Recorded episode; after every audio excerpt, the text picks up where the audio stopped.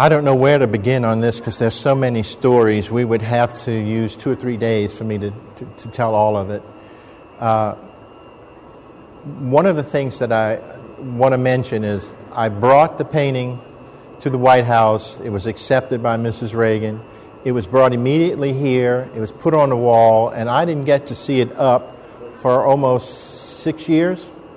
And finally, I came down and visited and walked in and looked at it and went to Dr. Fern, who was the then director, and said, Can you ship it back to me? I'd like to change something in it. And he started laughing. He said, All of you guys are the same. You get the painting here and you want them back so you can work on them some more.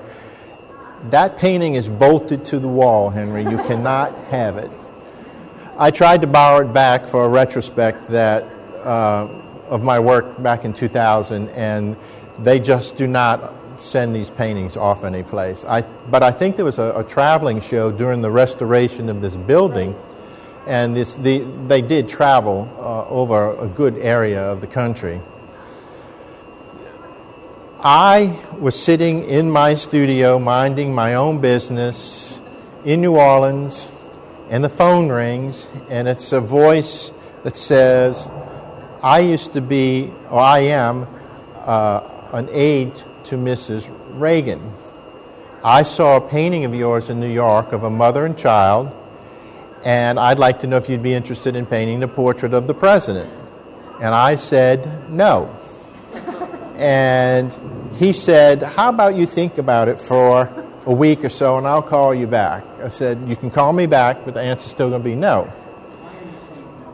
I'm saying no because I was in the Marine Corps in Vietnam, and I went was brought straight from Vietnam to Washington as the Marine Corps' first combat artist that had spent a full tour in Vietnam, and for six months they had me on a chain, like a little monkey on a chain, that was brought here, there, and everywhere and put on exhibit. I literally had a sheet of paper that told me what I could do, not do, what I could say, what I couldn't say, like standing here with my hand in my pocket. That's a no no. Can't do that. And I just got sick and tired of it. And I just wanted nothing to do with Washington after that. Uh, when this was offered, there were a lot of things going on. I was, uh, I had, earlier in the decade had done Muhammad Ali and the astronauts, and that produced uh, a fair amount of work for me, the fact that I did it. So when this came along, it just, the timing wasn't right for me personally. Uh, there's some other personal reasons that, for historical purposes, we'll just leave out. But there was a group of three men, older than me, uh, two attorneys, that I would go to on major decisions like this in life. And to a man, they said, It's the President of the United States. You don't say no to the President of the United States, regardless of politics. This painting has nothing to do with politics. This is a painting of the man. And this man is goes beyond just the political end of his life.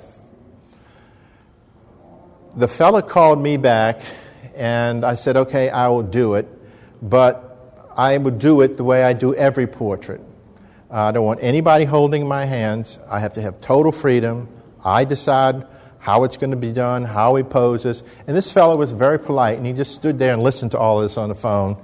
And I said, I need a big block of time. I had no concept of what the president's time was. What did a half hour or 15 minutes mean in this daily schedule of the President of the United States? But I figured anything that I asked for was going to be cut in half. So I said, I want 12 hours.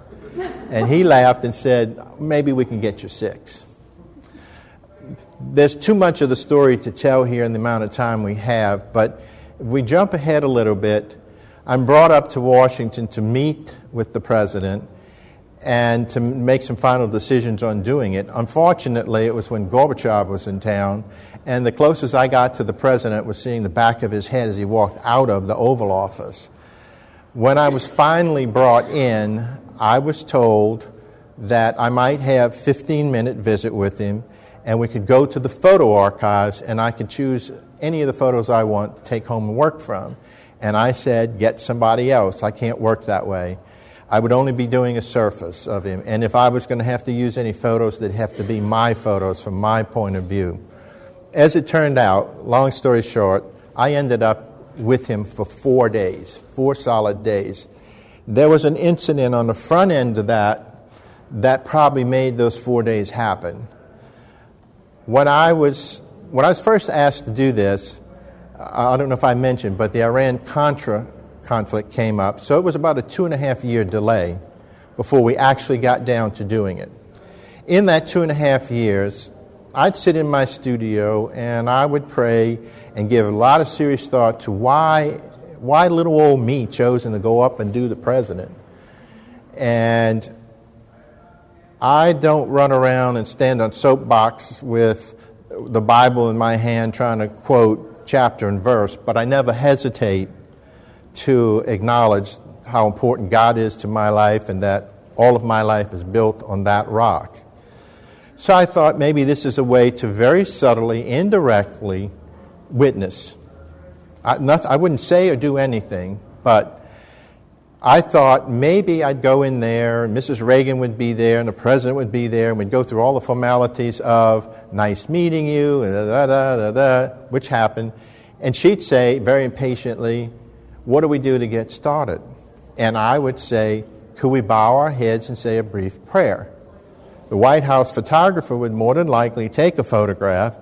Maybe it would go out on AP wires or something, maybe get printed in a newspaper someplace, and very subtly, very quietly, people know how I feel about certain things. When I got to the White House the day to start the painting, as I'm walking in, the first thing I notice is there's no Mrs. Reagan. And I said, well, maybe God wasn't listening or something. but walked up to him and we shook hands, which was a, a, very important part of the experience. I'll try to touch on that in a minute. But he said, Thank you for doing this. We're thrilled that you're going to do it. Da, da, da, da. What do we do to get started? And it was like he pushed a button. And I said, Could we bow our heads and say a brief prayer? And it was, it was very brief. Please guide us so that this can be all that it needs to be. As I'm saying amen and looking up at him, I see him shaking his head. He said, Let me share with you what my staff just gave me. And it was a piece of crystal, and embedded in the crystal was his mother's favorite verse from the Bible. Later that afternoon, the curator of the White House, who was there and witnessed all of this, said, Henry, you could not have done a more perfect thing at that moment in time with the president. And I truly think that had a lot to do with why I got the time I got and I had the experiences I had. I think the president knew early on that we could sit and talk, and whatever we talked about wasn't going to end up in some magazine or on television news or anything. And he was absolutely, absolutely wonderful. What I didn't know was the White House photographer had snapped a photograph of it. And six weeks later, in the mail, I got an 8 by 10 photograph of that moment. And it's truly one of the great treasures of this whole experience for me. The other great treasure was I received an invitation to bring my wife and children there to meet the President and Mrs. Reagan before they left. And to stand there and to put your arm around a president and introduce your family was quite an experience. I don't know if that invitation was more about them, the children getting to meet them, or as Mrs. Reagan said, since you're coming up, bring the painting with you so I can look at it and see how you're doing. now, I should also mention that that was the fourth time she had called and said, Can you bring the painting up so I can see what it's. And I had said no three times. I didn't dare say no the fourth time. But I brought it up, and they brought it up into the private living area, and it was in the, the, uh, the, the yellow living room. And it was leaning against the fireplace wrapped in paper. The curator of the White House would not allow anybody to see it until Mrs. Reagan saw it. And we're standing there waiting for her to arrive, and the two big doors open, and there stands Mrs. Reagan in a pink chenille robe and some magazines in her hand, and she's saying, Forgive me, Henry, I just came from the beauty parlor. And I was at least cool enough to bend over and kiss her on the cheek and say, You look beautiful anyway. And, and she said, Take the paper off. And I went up trying to tear the paper off of this thing with her standing right behind me. And I can tell you, I could feel the heat going up my face and the perspiration coming out. And when I got it all off, I turned around. She wasn't crying, but she was teared up. And she said, That's Ronnie. That's my husband. And I knew that was it. I didn't care what anybody else said. When she said that, I knew the painting was approved. The visit finished. I went and stood with the curator and just as thrilled as can be. And he said, Wait, wait, we're not finished. I'm thinking the president's going to come in and take a look. Well, this guy comes bouncing in and he's wearing a houndstooth coat. It's the biggest houndstooth coat I've ever seen. He has a silk leopard skin uh, thing hanging out of his pocket, and he just plants himself in front of the painting, does not acknowledge us in the room at all. And he stands there for about 10 minutes, and then he says, When you look at this, you know why this man's been the president for the last eight years, and out he goes. And I turned to the curator and said, who was that? And he said, That's her decorator. he had final approval. I said, You're kidding. The decorator had final approval. And that's how it worked. So, anybody got some questions? Oh, when we, go ahead. I had a question. Um, I, I, did some reading about you before we came today. And the, most of the reading I did said that you do a lot of your work in watercolor that you find that the opaqueness of it, and et was to your liking and it, it, gave you a lot of communication of things. And yet, the Ali and now President Reagan are both oil. And I was curious how you choose to do one in oil and others in watercolor. Great question. Why do this in oil as opposed to watercolor? And it's, it's good that we talked about Ali first and then we came here because Ali let me back it up. Let's talk about this one first. I fought tooth and nail to paint this in watercolor. Dr. Field, was it? The former director? Oh, Fern. Fern. Dr. Fern was a frustrated watercolorist himself, the, the former director or past director. And he fought real hard to let me do it in watercolor, but the powers that be would not allow it. I understand there's a board or something of 16 people, mm-hmm. and they just they said no, it has to be oil, acrylic, or sculpture, and that sort of thing. Interestingly enough, when I walked in, and the president came from behind his desk, and he stuck his hand out to say hello. That blue coat, that big, thick white cuff, and his hand coming at me, I knew at that moment this painting had to be in oil, even though I was fighting to get it in watercolor. I just knew this had to be an oil painting. Ali, the painting decided that. I did numbers of studies, drawings and drawings and studies, watercolor studies, and when I got to the painting, the painting said, oil. You can't do this. You can't do this big final statement in watercolor. Now, I did some very, very large watercolors in the process of getting to the oil. And I think that's why I knew. But the painting dictated it more than anything. Others dictated here, but it, they turned out to be right. But probably 90 to 95% of the work that I do is watercolor. And even though we're standing here in the National Portrait Gallery in front of a portrait that I did of the president, President Ronald Reagan, I am not a portrait painter. And I, I never get tired of saying that. I am not a portrait painter, I do other things. Uh, I enjoy doing portraits from time to time, but I'm not one that does this sort of thing often. It's interesting that the portrait you did of the African American man with the book, the, that is in watercolor, right? And that seems, you seem to get the same power in the watercolor of that as you've gotten with these two paintings. the same depth, and that's amazing to me. That because you think of oil as being more powerful in terms of, Okay. of strength. That big hook in that painting was actually watercolor pulled off the paper with sandpaper. It's literally gouged out. I tried to draw it a number of times before I painted it on the paper, the actual final painting, and I never could get the curve the way I wanted it. And I said, I'm just going to paint the background and carve it out. And it just happened. Now, I say that so that I can tell you that I'm just a tool. Any of the magic taking place comes from someplace other than me. Curious, as um, when you are a portrait painter, um, how often do you have the your subjects, uh, especially somebody like Reagan, and I thought about this with Ali and his entourage, who is, as I understand it, stuck to him at all times. Um, if they are sitting for you, is there do you have an audience, so to speak, or do you rely on photographs and or just your time? How does that work? combination of all of that, and it depends on, on the, the subject matter. The intensity of this man, Ali, you can gather more information in four days from each of these men than you can from maybe someone else in four weeks. I have spent as long as two and a half hours, uh, two and a half years with a client.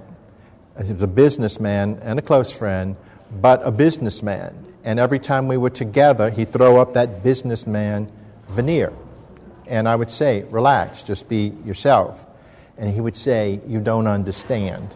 I do this all day long, and I don't know how to make it go away.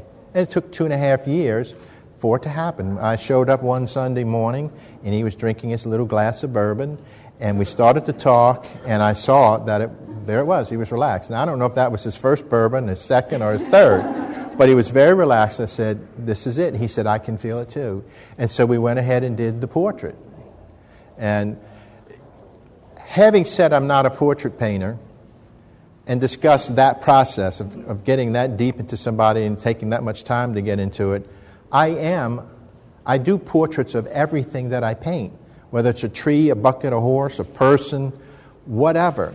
It's really a portrait of that particular piece of subject matter because I'm trying to give you the essence of it, not the surface so much. Well, you strike me as I can feel it from you, just, just listening to you talk in uh, generality or specifics about um, experiences, very much from the inside out. Yes. You feel that without uh, an intimidating intensity. It's very comfortable and very easy to listen to, and a lot and easy to learn from what the experience is for you. It's a, it's a treasure hunt for me. That's how I look at it. Uh, and I'm willing to devote that much time because I want to get to the treasure. And the treasure is the painting being what it needs to be.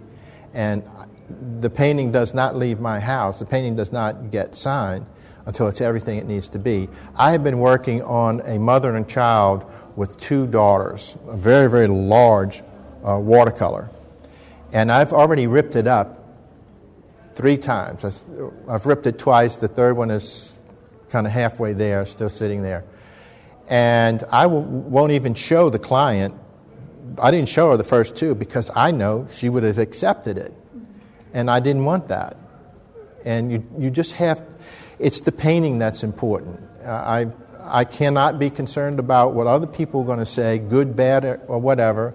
And of course, the last thing I want is for somebody to walk up to it while I'm working on it and say, Oh, that child's face is beautiful. Then you're afraid to touch it. You know, you get so tied up in knots, you just can't. So, my wife does not see the portraits until they're finished. Uh, I, no, I won't tell that story. I'll get in trouble. Could we take one more question? both the paintings, we don't, I, I'm Australian, I don't know your work. Um, and both the paintings, the lighting within the painting plays an awful big part. When in the process of the painting do you decide, like with this one, the backlighting, the, up, the one upstairs, the front lighting, when do you decide that that's going to happen? I think that develops as you're working on the painting. I don't think I consciously decided that here nor nor upstairs. When I were you upstairs when I Yeah. when I first asked for him to do the string, and he did, and I knew that's where I was going with the painting, and I said I could see the painting completely, uh, the composition. It was completely laid out for me. What I was thinking of is light, light, light, and dark. I was not thinking of the lights coming from here, this glows, or I hadn't, wasn't that sophisticated yet. Uh, all of that takes place in, in the process of doing it. Here, it's a portrait. You know the light's going to come from some direction. This is classically over the right shoulder. Um, and I think that's one reason I want to strengthen the shadows on this side. I don't, I really, I won't get to do it, but um, does that answer the question? I, I, don't want to, I don't want to make it sound too mysterious and hocus pocus, but you, you can't have it all decided before you do it. I mean, I think anybody that's ever painted seriously been involved in painting pictures for a living has experienced seeing a painting in 3D, full color, completely worked out in your brain. And then when you go to put it on a two dimensional surface, it never, it never looks the same there as it did in your mind. Because it's two different, I don't know, two different existences or something. Henry, thank you so much for your, your reflections on Ronald Reagan. And I'd love to invite everybody to join us downstairs for the third and final stop on Henry's tour, and we'll have an opportunity to look at watercolors of the, of the astronauts John Young, Robert Crippen, and Senator John Glenn. So I hope that you can accompany us downstairs to our new arrivals in